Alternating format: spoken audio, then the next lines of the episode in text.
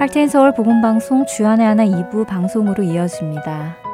주 안에 하나 2부에는 매일을 살아가는 힘을 얻는 존 맥아더 목사님의 Strength for Today와 은혜의 설교 그리고 선교지에서 겪은 일들을 나누어 주는 부르신 곳에서가 준비되어 있습니다. 먼저 존 맥아더 목사님의 Strength for Today 들으시겠습니다.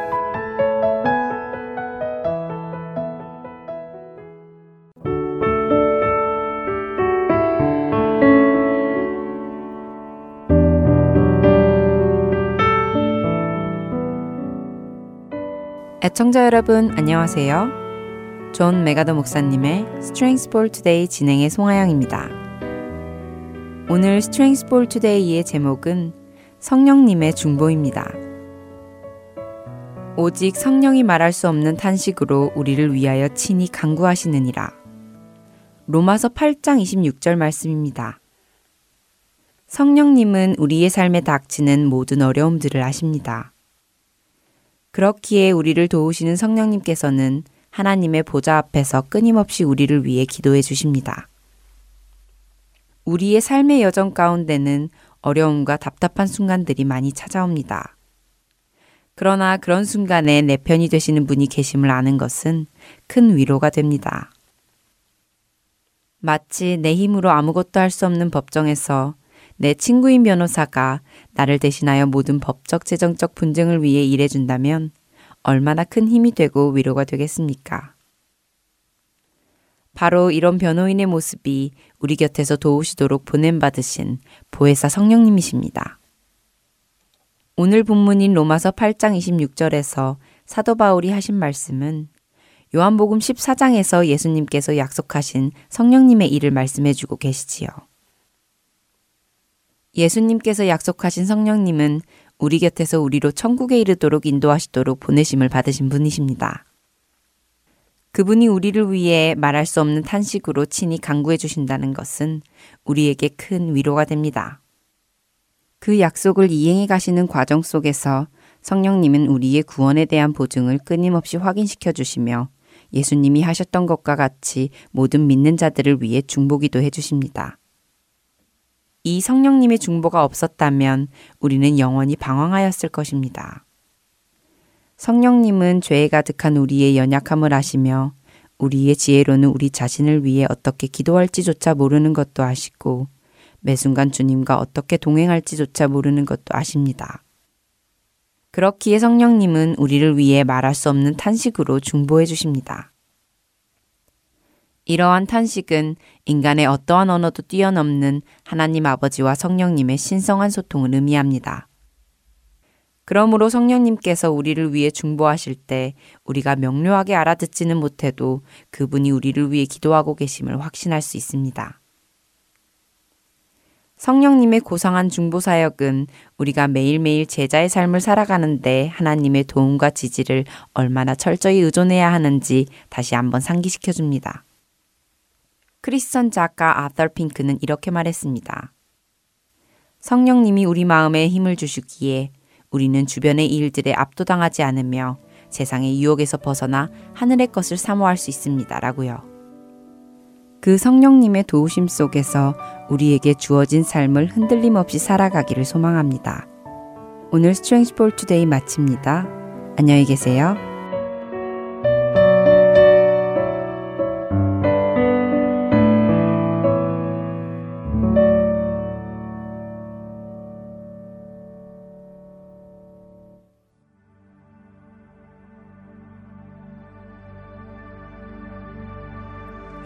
예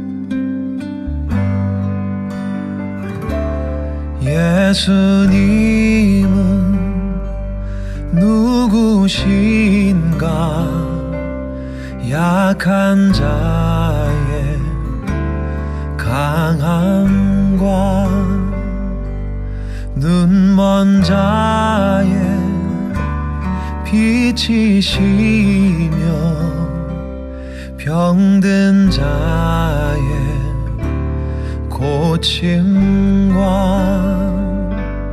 만국인의 구주시며 모든 왕의 왕이요. 심판하신 주님 되고 우리 영광 대신에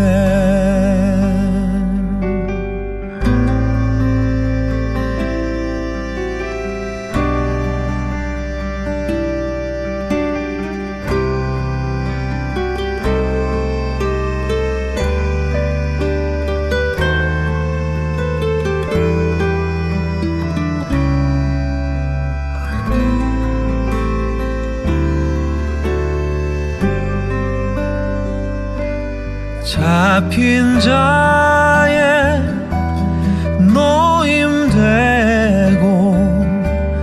우리 기쁨 대신에 죽은 자의 부활되고 우리 생명 대신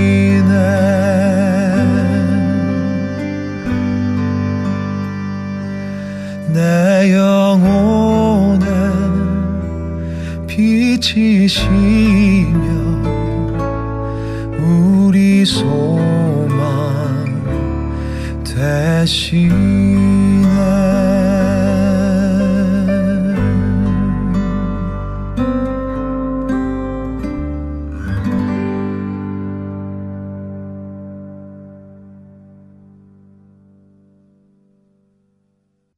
은혜의 설교 말씀으로 이어드립니다. 오늘은 서울 세문안교회 이상학 목사님께서 자유의 방향, 하나님을 사랑할 자유라는 제목의 말씀 전해주십니다. 은혜 시간 되시길 바랍니다.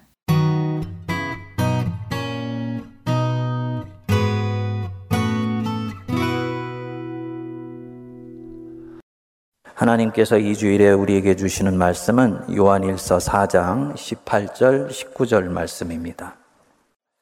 사랑 안에 두려움이 없고 온전한 사랑이 두려움을 내쫓나니 두려움에는 형벌이 있음이라 두려워하는 자는 사랑 안에서 온전히 이루지 못하였느니라 우리가 사랑함은 그가 먼저 우리를 사랑하셨음이니라 아멘. 기독교 신앙은 우리를 속박하고 매고 있는 것들이 이 세상에 많이 있다. 그런 것들로부터 풀려나게 되었을 때 네가 자유하게 된다. 행복하게 된다. 이렇게 얘기를 해요. 육신의 정욕과 안목의 정욕과 이생의 자랑, 물질과 명예와 권력, 또 섹스, 또 유흥, 현대인들이 이런 것들에 매여 있다고 기독교 신앙은 말을 합니다. 근데 사실 이 말이 현대인들에게는 별로 설득력이 없어 보입니다. 왜냐하면 우리가 그것들에 매여 있다기보다는 사실은 우리는 그것을 즐기고 있기 때문이에요. 솔직히 말하면 사랑하고 있습니다.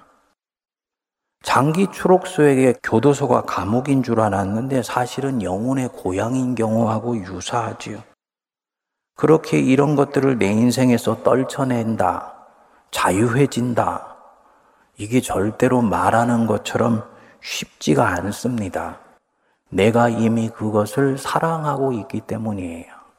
베드로가 결정적으로 변화되는 계기가 언제일까요?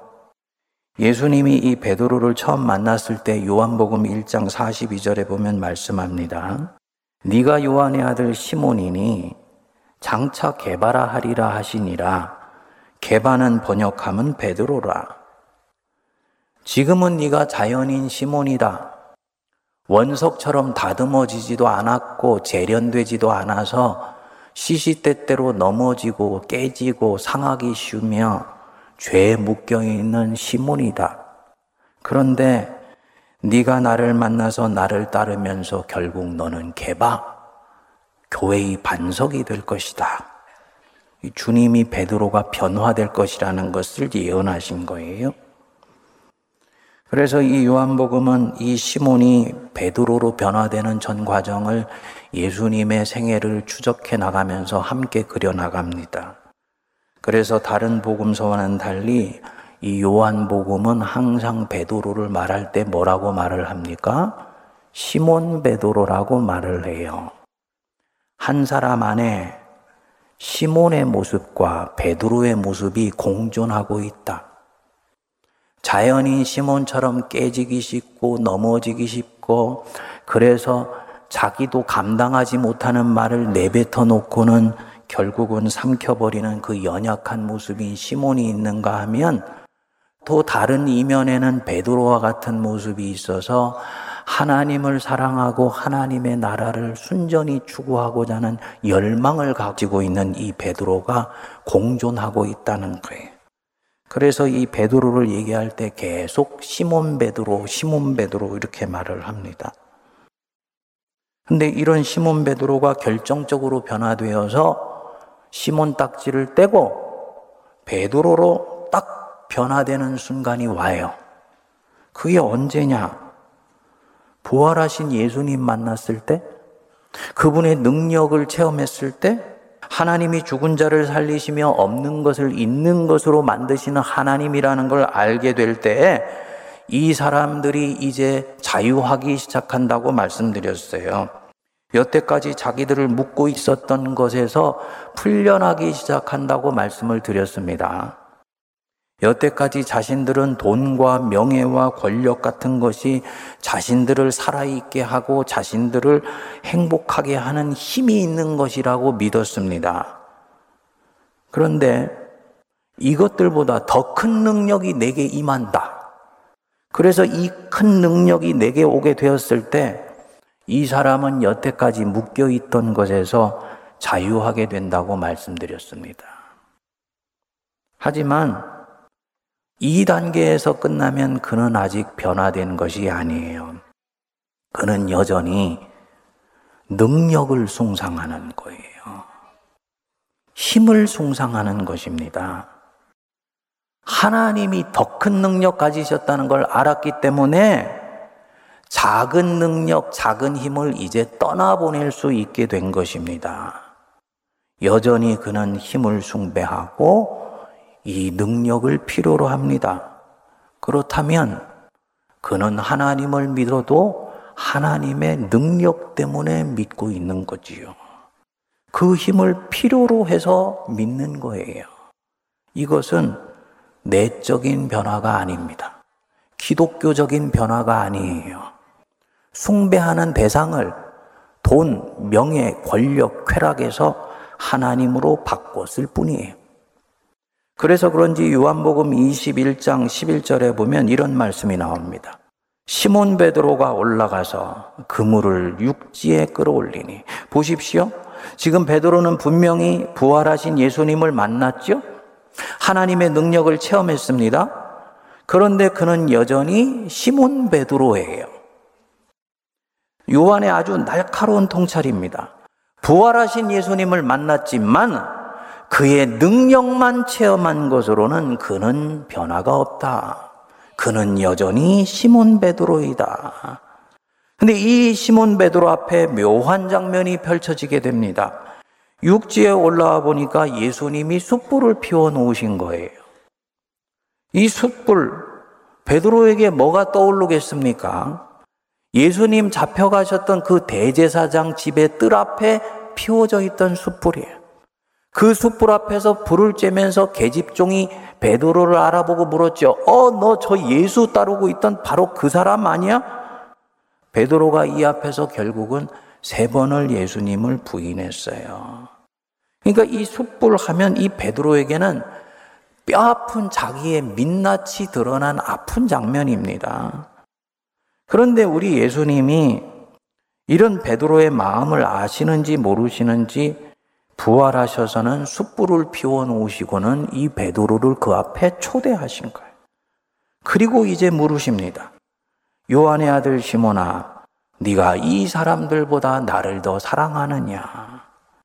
무슨 얘기냐? 너는 아직 시몬이야.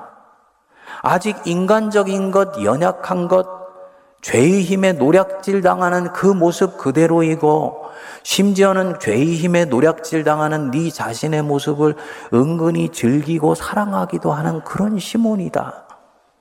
그렇지만 그럼에도 불구하고 네가 나를 이 사람들보다 더 사랑하느냐? 물으신 거죠. 사랑의 질서를 물은 거예요. 사람들뿐만 아니라 이 세상의 그 어떤 것보다도 네가 나를 사랑하느냐? 한 번 묻고 두 번 묻고 세 번 물으셨습니다. 세 번째는 21장 17절에 보시면 요한의 아들 시모나 비교하지 않죠 이제 네가 나를 사랑하느냐 앞에서는 필레오로 물으셨어요. 인간적인 사랑입니다. 조건부 사랑이에요. 그가 나를 좋아하기 때문에 나도 그를 좋아하고 내가 무엇인가를 사랑할 만한 여건이 되기 때문에 사랑하는 거. 이거 필레오예요. 근데 우리 예수님이 앞에서는 필레오로 물으셨는데 이 세 번째에서는 아가페오메 네가 나를 아가페로 사랑하느냐? 신적인 사랑으로 네가 날 사랑할 수 있느냐? 하나님이 너를 무조건 사랑하시듯이 네가 나를 사랑할 수 있느냐? 이렇게 물으셨습니다. 베드로가 고통하면서 정직하게 대답합니다. 베드로가 근심하여 이르되 주님 모든 것을 아시오매 기가 막힌 말씀이에요. 모든 것을 아시오매 주님은 내 속에서 무슨 일이 일어나는지 알고 계십니다. 내가 얼마나 깨지기 쉬운 자인지, 얼마나 망가지기 쉬운 자인지, 죄의 권세를 떨쳐버렸다고 하지만 얼마나 내가 그 죄에 의해서 쉽게 흔들리는지, 그래서 내가 말한 것도 스스로 지키지 못하고 스스로 삼켜버리는, 그래서 나도 나 자신을 싫어하는 경우가 너무나 많은 그런 사람인 것. 주님, 모든 것을 아시는 분이십니다. 모든 것을 아시오매 내가 주님을 사랑하는 줄을 주께서 아시나이다. 베드로가 아가페로 사랑한다고 대답했을까요? 필레오로 사랑한다고 대답했을까요? 필레오 사랑하는 거지. 베드로는 자기가 주님을 세 번 부인할 때까지는 아가페로 사랑할 수 있을 줄 알았어요. 근데 자기 영혼의 실체를 그때 들여다보고 난 뒤에 자기는 절대로 아가페로 주님을 사랑할 수 없다는 걸 깨닫게 돼요. 그러니까 근심하며 말하기를 내가 주님을 사랑하되 필레오로밖에 조건부로밖에 주님 사랑할 수 없다는 것 우리 주님 아십니다. 이런 내 사랑도 받으시겠습니까? 그 뜻이죠. 자기 바닥을 본 사람입니다. 그리고 이 자기의 바닥을 오픈하는 것을 이제는 두려워하지 않아요. 노임받았기 때문이죠. 그리고 나서 이 사도 요한이 시몬 베드로를 달리 부릅니다. 9절 같이 읽어볼까요? 시작. 이 말씀은 하심은 베드로가 어떠한 죽음으로 하나님께 영광 돌릴 것을 가리키심이러라. 이 말씀을 하시고 베드로에게 이르시되 나를 따르라 하시니. 자, 보십시오.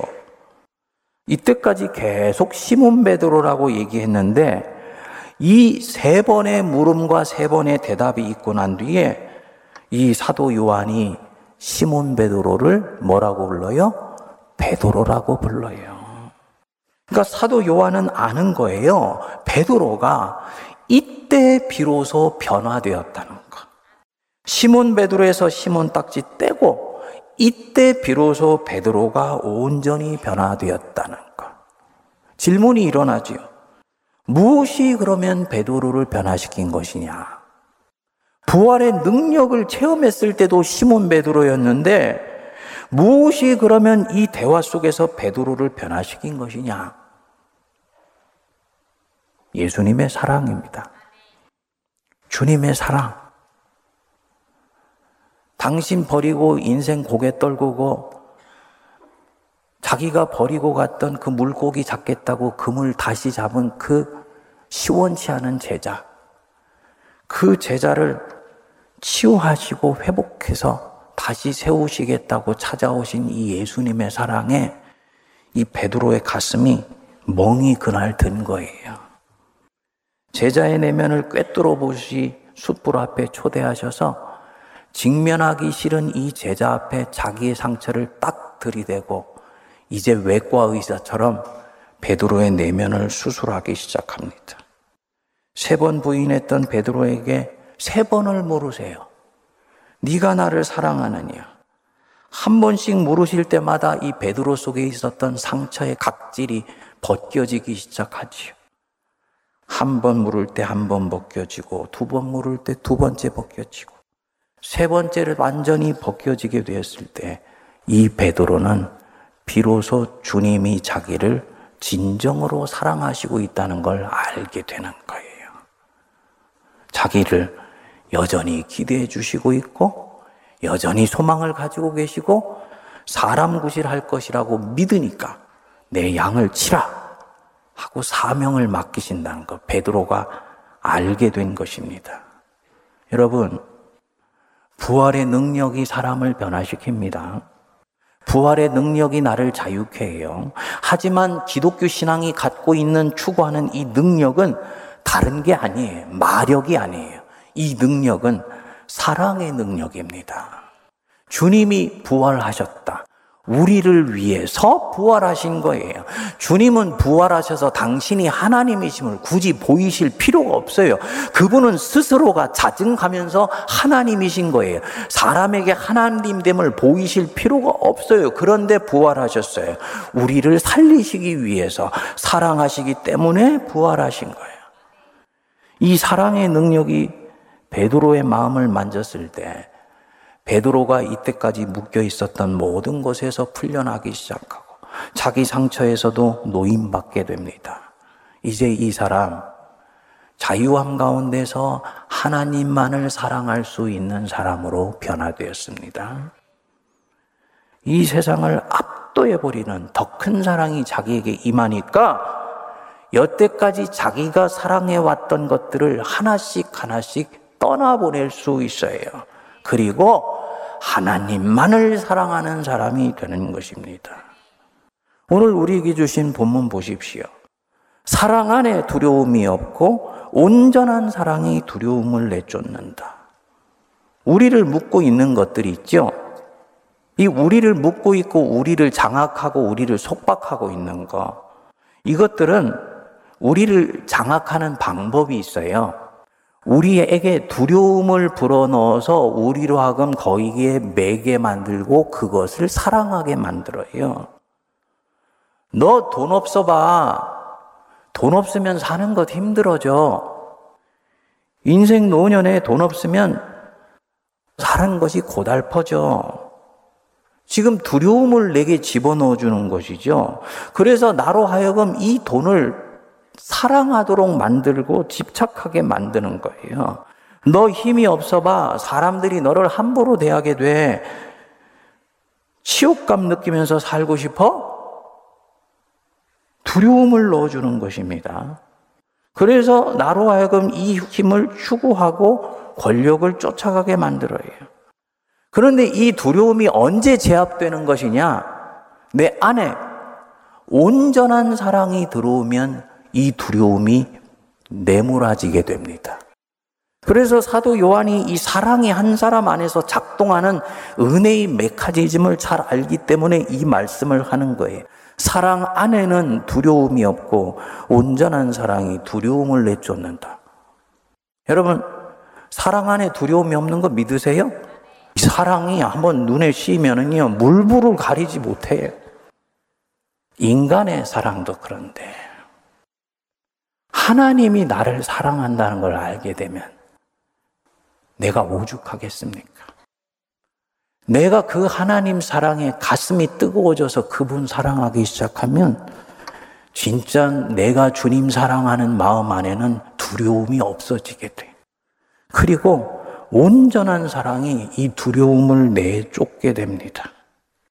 그러니까 마찬가지로 하나님의 온전한 사랑을 경험하게 되면 두려움이 사라지게 됩니다. 더 크고 온전하고 감당할 수 없는 사랑을 받으면 이 사랑은 내 안에 씨앗으로 심겨지게 돼. 이게 바로 뭐냐면 믿음의 씨앗이에요. 내 믿음은 그냥 생기는 것이 아니고 하나님이 나를 어떻게 사랑하시는지를 알 때 그분을 향한 신뢰로 씨앗이 생기기 시작해요. 그리고 이것이 자라가기 시작합니다. 나중에는 이 씨앗 때문에, 이 사랑 때문에 내가 여태까지 집착해 왔던 것들을 기쁨으로 떠나보내고 내가 사랑하는 그분을 온전히 사랑하고 추구할 수 있는 내적인 능력을 주게 됩니다.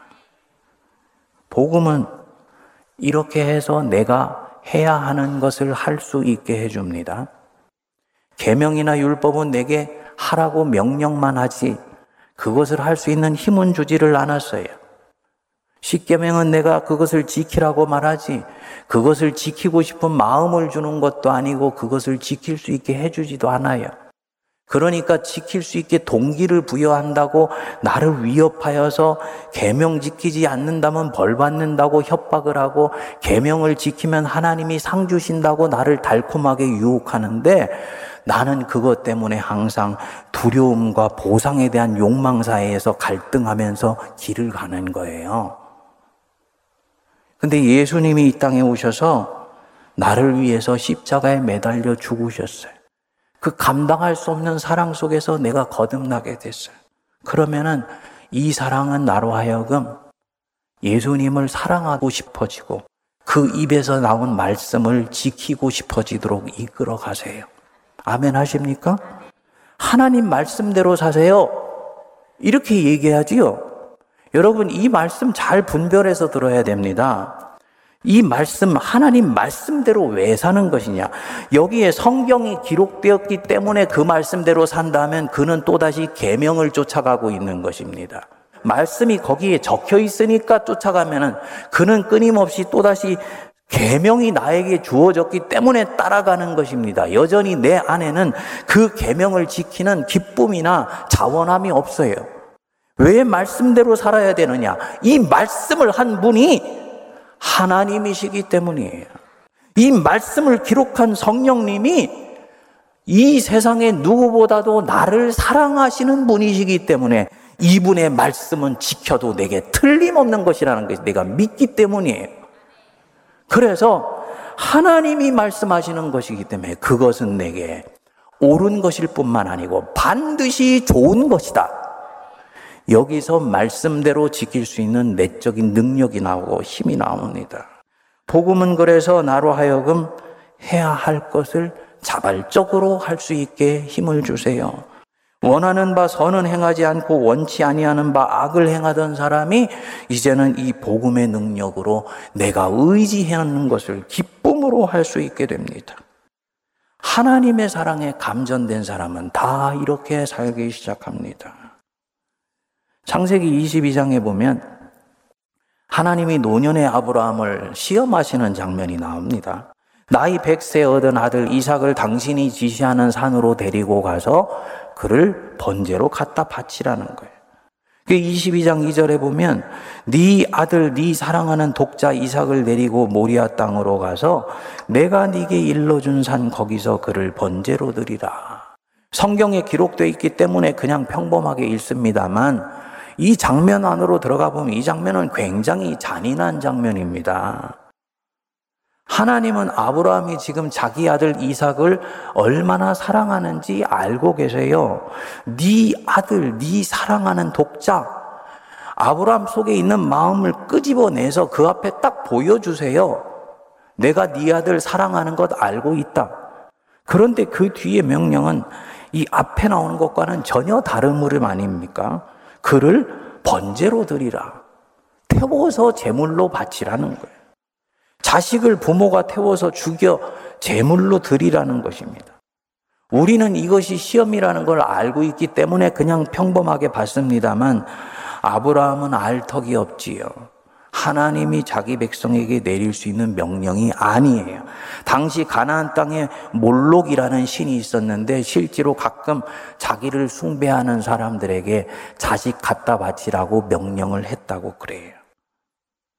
지금 하나님이 이런 명령을 자기 백성에게 내리는 것입니다. 도덕적으로 윤리적으로 절대 정당화될 수 없는 명령입니다. 피에르 케고르가 이것이냐 저것이냐는 책에서 이 대목을 이렇게 말합니다. 도덕과 신앙이 이 지점에서 갈라지게 된다. 신앙은 윤리를 포함하지만 때로는 이 신앙은 윤리와 도덕을 초월한다. 지금 아브라함이 이런 잔인한 명령을 받았는데 조금도 주저하지 않습니다. 다음 날 아침에 일찍이 이삭을 데리고 모리아 산으로 향합니다. 하나님 명령을 수행하는 일에 방해가 될까봐 그동안 데리고 왔던 식솔들은 산 밑에 두고 자기 아들 이삭에게 그 아들 태워서 번제로 바칠 장작을 매게 하고 산 위로 올라가는 거예요. 여러분, 한번 상상해 보십시오. 110살 넘은 아버지가 아들 번제로 태울 나무를 그 아들의 어깨에다 메고 올라가는 장면 상상해 보세요. 얼마나 처절한 장면입니까? 실제로 칼을 들어서 죽이기 직전에 하나님이 아브라마 아브라마 다급하게 멈추게 하세요. 기에르케고로가 이 창세기 22장 이 장면을 이렇게 나중에 결론 맺습니다. 창세기 22장의 모리아산 이야기는 신앙이 윤리적인 것에서 미학적인 것으로 넘어가는 이야기이다. 신미적인 것, 미학적인 거라는 거예요. 세상이 뭐라 하건, 도덕이 뭐라 하건, 상식이 뭐라 하건, 하나님과 그분의 나라를 추구하는 일에 오롯이 내 마음이 고정되어 있어. 그래서 세상도 나도 간곳 없고 구속하신 내 주님만이 내 앞에 보여요. 그것을 위해서 살아가는 인생 옆에서 보면 아 처절해요. 그런데 그것은 처절함이 아니라 아름다운 것이다라는 거지. 아브라함이 본래 이런 사람이 아니었습니다. 겁이 많고 두려움이 많아서 두 번씩이나 자기 아내를 동생이라고 속였어요. 그래서 한 번은 애굽 왕에게 한 번은 아비멜렉 왕에게 자기 아내 사례를 빼앗길 뻔했습니다. 하나님이 쫓아가셔서 이 두 왕을 홍구멍을 내셔서 결국은 아내를 구해서 아브라함의 품에 되돌려 주셨어요. 하나님 약속 믿지 못해서 여종 하갈에게서 후사를 도모하고는 이스마엘을 낳았습니다. 하나님이 또다시 이런 아브라함의 실수를 다 뒷감당을 해주셨어요. 인생의 후반부에 가서는 넉넉히 부도 챙겨주셨어요. 결국은 나이 100세 자신과 아내 사라의 태가 끊겼는데 바랄 수 없는 중에 바라고 소망할 수 없는 중에 그토록 본인들이 기다렸던 이 아들 이삭을 자기의 품에 탁 안겨주신 거예요. 야, 우리 하나님, 창조주가 피조물에게 한 약속을 잊지 아니하시고 기가 막힌 때 그 약속을 이루시는 하나님이시구나. 아브라함이 하나님이 자기를 어떻게 사랑하시는지를 뼈에 저리게 알게 된 것입니다. 그리고 이 하나님의 엄청난 사랑에 이제 아브라함의 안에 있는 모든 두려움을 내어 쫓게 돼요. 그분이 나를 사랑하신다. 그러면 나는 세상에서 두려울 곳이 없는 거예요. 그분이 나를 사랑하신다. 그리고 그 사랑하는 분이 내게 말씀하신다. 나는 당연히 이 하나님 사랑하기 때문에 그분이 말씀하시는 것을 지키고 싶고 따르고 싶은 거예요. 사랑 안에 두려움이 없고 온전한 사랑이 두려움을 내어 쫓는다. 바로 이 뜻입니다. 사랑하는 여러분, 하나님이 우리를 사랑하십니다. 하나님이 우리를 진심으로 사랑하세요. 성도들은 예수님을 믿고 나면 그래서 내가 어떻게 살아야 될 것인가? 그리스도인으로서 이제 어떻게 살아야 되는가? 바로 이 삶의 덕목에 관심을 가져요. 근데 이것은 구약적인 방식이고 유교적인 방식이에요. 하나님을 내가 믿게 되면요. 이때부터 이 사람이 해야 되는 작업이 있습니다. 하나님이 지금까지 나를 어떻게 독수리 날개로 업어 여기까지 이끌어 오셨는지를 되돌아봐야 돼. 내 인생에 묻어 있는 하나님의 사랑의 흔적 하나하나를 내 뼛속에 넣어야 돼요. 하나님이 성경을 통해서 어떻게 나를 사랑해 오셨는지를 깊이 들여다보기 시작해요. 그리고 이 사랑을 내가 가슴에 부딪히게 알게 되면 이 사람은 놀랍게도 이제부터 자기를 묻고 있었던 것에부터 하나씩 하나씩 노인받기 시작해요. 그리고요, 나를 사랑하는 그분이 말씀하시기 때문에 이분이 기록해 놓으신 이 성경에 있는 말씀을 지키고 싶어지게 됩니다. 당연히 지키고 싶은 열망이 불일 듯 일어나게 돼요. 그래서 하나밖에 없는 아들도 바치라면 바칠 수 있는 거예요. 오해 마세요. 하나님은 절대로 여러분들한테 아들 번제로 태워드리라고 명령하시지 않으세요. 아멘 하시죠? 근데 왜 그날 이거 태워드리라고 했을까요? 하나님만큼이나 사랑할 수 있는 대상이 아브라함에게 있다는 걸 본 거예요. 아내가 바로 그 대상이었다면 그렇게 하나님이 시험할 수 있는 거지. 뭘 얘기하는 것이냐? 주님은 당신이 우리가 주님만 먼저 사랑하기를 바라세요. 어떻게 사랑하시냐? 하나밖에 없는 아들을 우리를 위해서 내줄 정도로 사랑하세요. 우리는 고아가 아니다. 세상에 버려진 자가 아니다. 예수께서 세상에 있는 자기 사람들을 사랑하시되 끝까지 사랑하셨다. 믿으시기 바랍니다. 그래서 자기 아들을 아끼지 아니하시고 우리 모든 사람을 위해 내주시니가 어찌 그 아들과 함께 모든 것을 우리에게 주시지 아니하겠느냐? 누가 우리를 그리스도의 사랑에서 끊겠느냐? 환난이나 곤고나 박해나 기근이나 적신이나 위험이나 칼이랴 그 어떤 것도 우리 주 그리스도 예수 안에 있는 하나님의 사랑에서 우리를 끊을 수 없느니라. 여기까지 내 믿음이 이뤘기 때문에 우리는 두려워하지 않습니다. 두려워하지 마십시오. 세상에 나가 삼켜지지 않을까 불안해하거나 염려하지 마세요. 예수님이 우리를 두렵게 하는 이 모든 것들 꺾으시고 부활하셨어요. 그것들을 절대로 우리를 삼키지 못하도록 주님께서 이미 이것들을 이기셨습니다. 이제는 우리가 매이지 않고 자유함으로 주님을 섬길 수 있는 능력을 부어 주셨어요. 문제는 무엇이냐? 우리가 이 능력을 받았는데도 이 능력을 여전히 신뢰하지를 않는 거예요. 우리 주님이 마태복음 6장 33절에 말씀하셨죠? 너희는 먼저 그의 나라와 그의 의를 구하라. 그리하면 이 모든 것을 너희에게 더하시리라. 이 말씀을 오해하면 안 됩니다. 먼저 그의 나라와 그의 의를 구하면 이 모든 것을 너희에게 더하시리라 순서가 이렇게 되는 게 아니에요.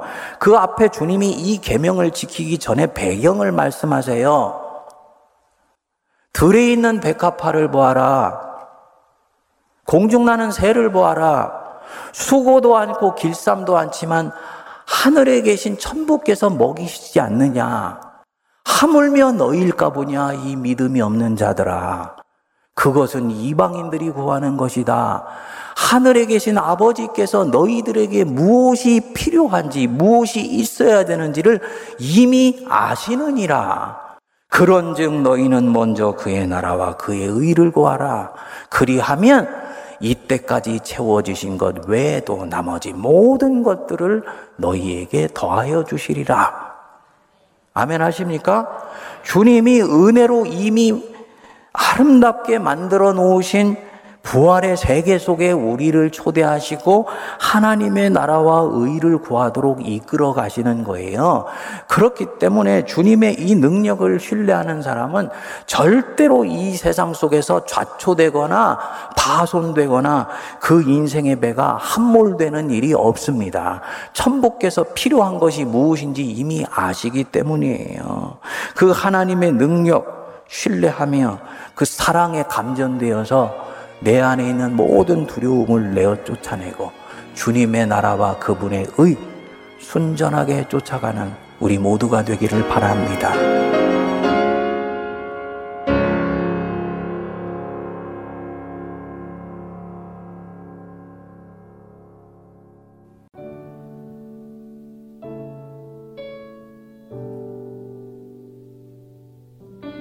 계속해서 찬양하실 때 주님 먼저 주님의 그 나라와 그 의를 구하며 주님의 말씀 앞에 바로 서는 우리가 되길 소망합니다. 이러한 고백으로 기도하는 마음으로 이 시간 우리가 한 목소리로 주님을 높여 찬양하며 나가길 원합니다.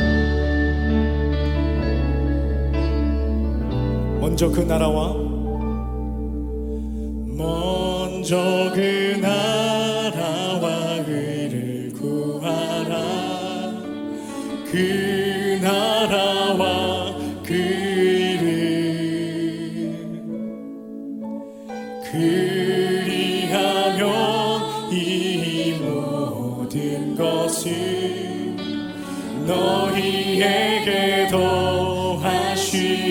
우리 한 번 더 고백합시다. 먼저 그 나라와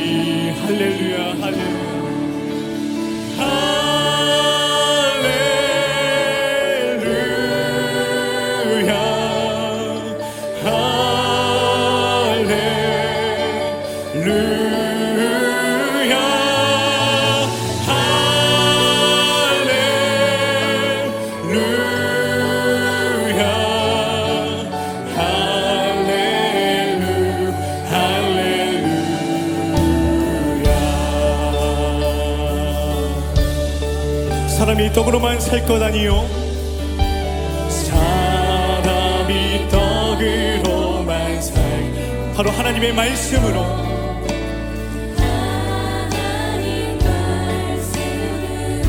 그리하면 이 모든 것을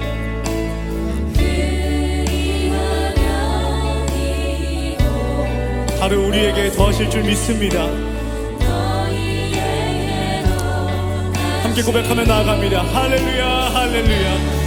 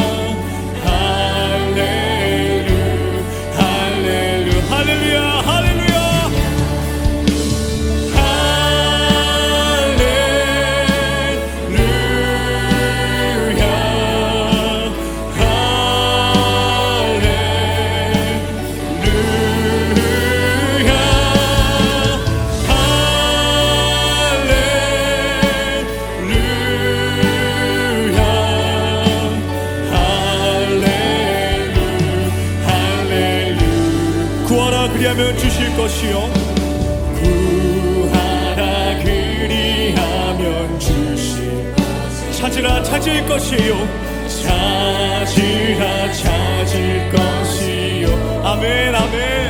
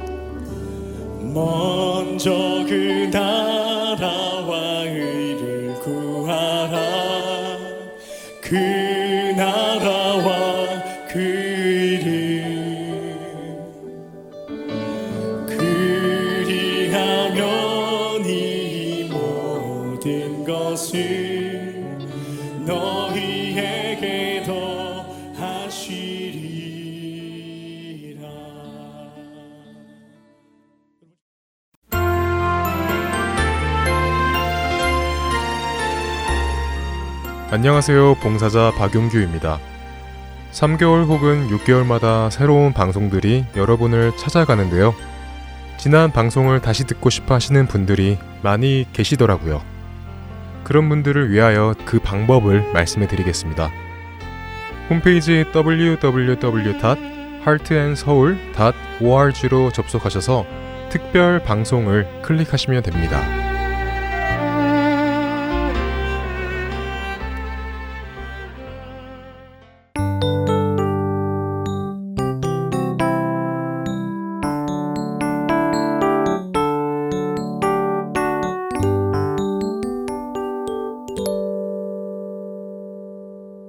계속해서 새 프로그램 부르신 곳에서로 이어집니다. 오늘은 아마존에서 선교하시는 이명희 선교사님의 이야기입니다. 이명희 선교사님은 녹음하실 수 없는 상황이기에 최광덕 아나운서가 대독해 드립니다.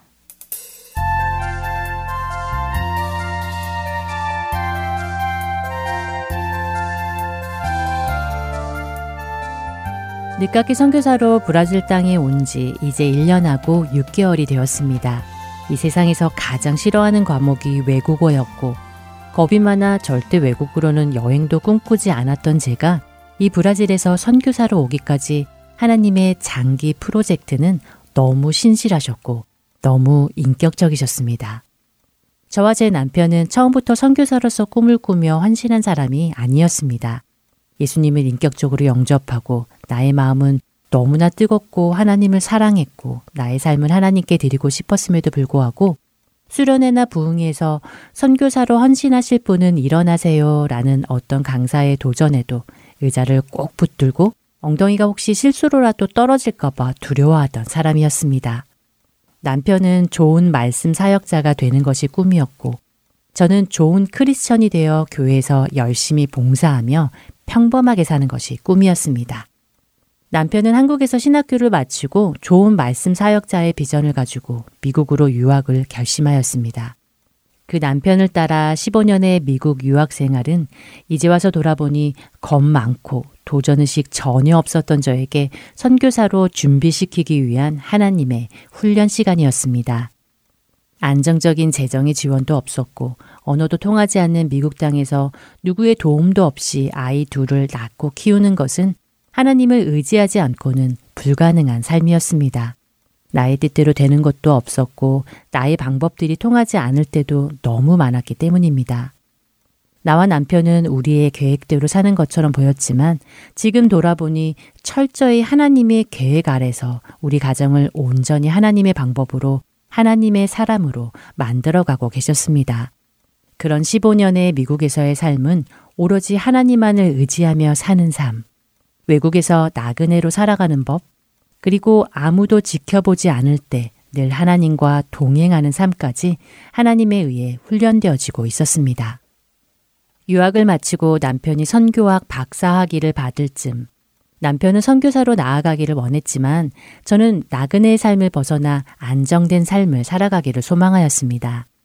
이제는 아이들 옷도 좀 사입하고 그릇도 사면서 아이들 원하는 태권도도 가르치면서 살고 싶었습니다.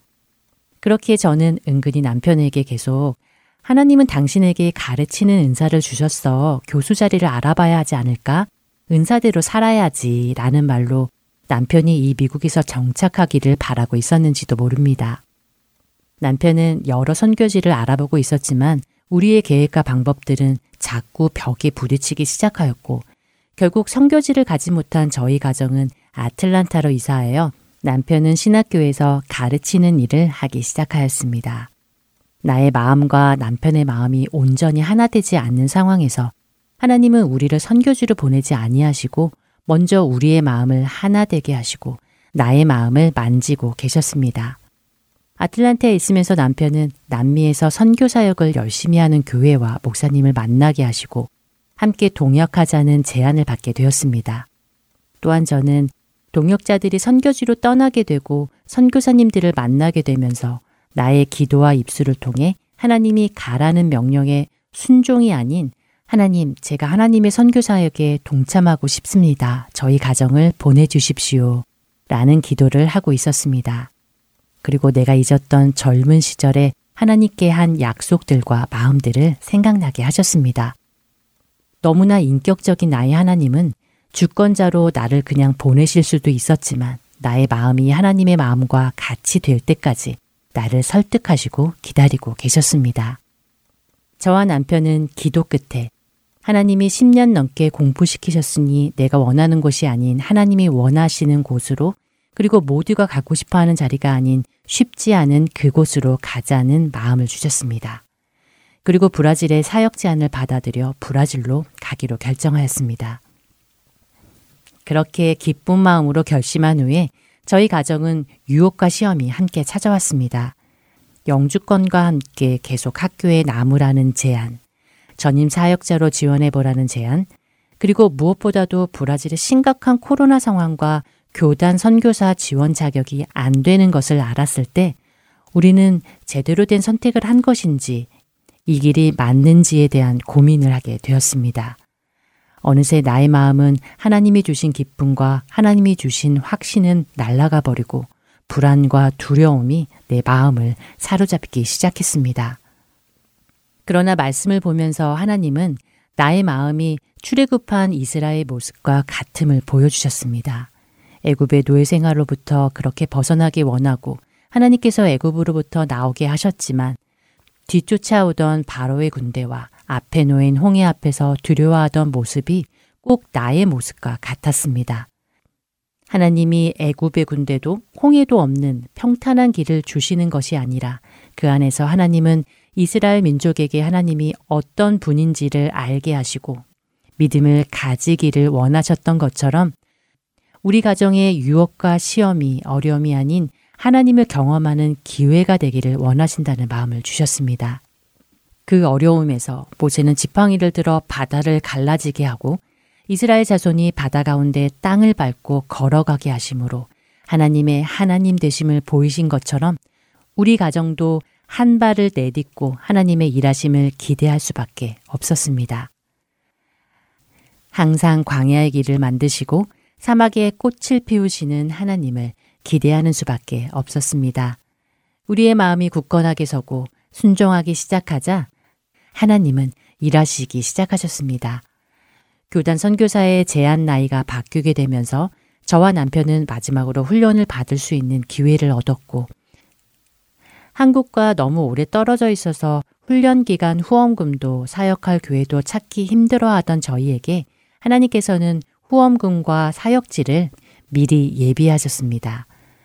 우리는 그저 가기로 결심했을 뿐인데 그 이후에 필요한 모든 것들은 하나님께서 준비하시고 예비하셨습니다. 그저 우리가 할 수 있는 일은 감사하는 일 뿐이었습니다. 드디어 한국으로 14년 만에 돌아와 7개월의 선교사 훈련을 마치고 브라질 비자를 준비하던 중 그런데 문제가 생겼습니다. 브라질은 종교 비자가 있어서 아무 걱정도 하지 않았던 저희에게 종교 비자를 받기 위해서는 무조건 목사 안수증이 필요하다는 것이었습니다. 미국 유학 생활로 아직 목사 안수를 받지 못했던 저희에게 날벼락 같은 소식이었습니다. 그때부터 저희는 백방으로 알아보기 시작했습니다. 많은 분들이 브라질 대사관의 서류를 검토하는 사무관이 얼마나 까다로운지 이야기하시며 목사 한 수 없이는 비자를 절대 받을 수 없다고 하셨습니다. 그러면서 한국에서 2년 정도 사역을 하고 목사 한 수를 받고 가라고 조언하셨습니다. 그래서 저희는 학생 비자도 알아봤습니다. 그러나 학생 비자는 가족이 함께 들어갈 수 없으며 최근 한 선교사님이 브라질 대사관에 학생 비자를 신청했다가 거절당했다는 이야기를 들었습니다. 그제서야 저희는 아차 싶었습니다. 다시 하나님 앞에 무릎 꿇고 너무 당연하게 받을 수 있을 거라 여겼던 비자 문제부터 하나님 앞에 가져가 기도하기 시작했습니다. 기도를 하면서 우리 가정을 브라질로 보내시는 분이 하나님이시라면 이 문제도 하나님이 해결하실 거라는 마음이 들었습니다. 그래서 남편과 함께 믿음으로 서류를 접수하기로 결정하였습니다. 너무나 떨리는 마음으로 부족한 서류를 가지고 대사관에 도착하였습니다. 브라질 비자를 준비하던 모든 사람들에게 들었던 그 깐깐한 사무원도 없었고 하물며 서류가 하나 부족하였음에도 일단 브라질에서 서류를 준비해 스캔해서 제출하고 원본은 나중에 내도 된다는 호의를 받기도 하였습니다. 그리고 최대 3달까지도 걸릴 수 있다는 비자는 3주 만에 나왔습니다. 인간적으로 불가능하다고 생각했던 일들을 하나님의 일하심으로 가능해졌고 저희는 드디어 브라질 땅을 밟을 수 있었습니다. 오늘 하루도 우리는 하나님 앞에 감사할 수밖에 없습니다. 너무 인격적인 하나님께서 우리를 기다리시고 만들어 가시고 결국 모든 필요까지 채우시는 그 하나님을 오늘도 찬양합니다.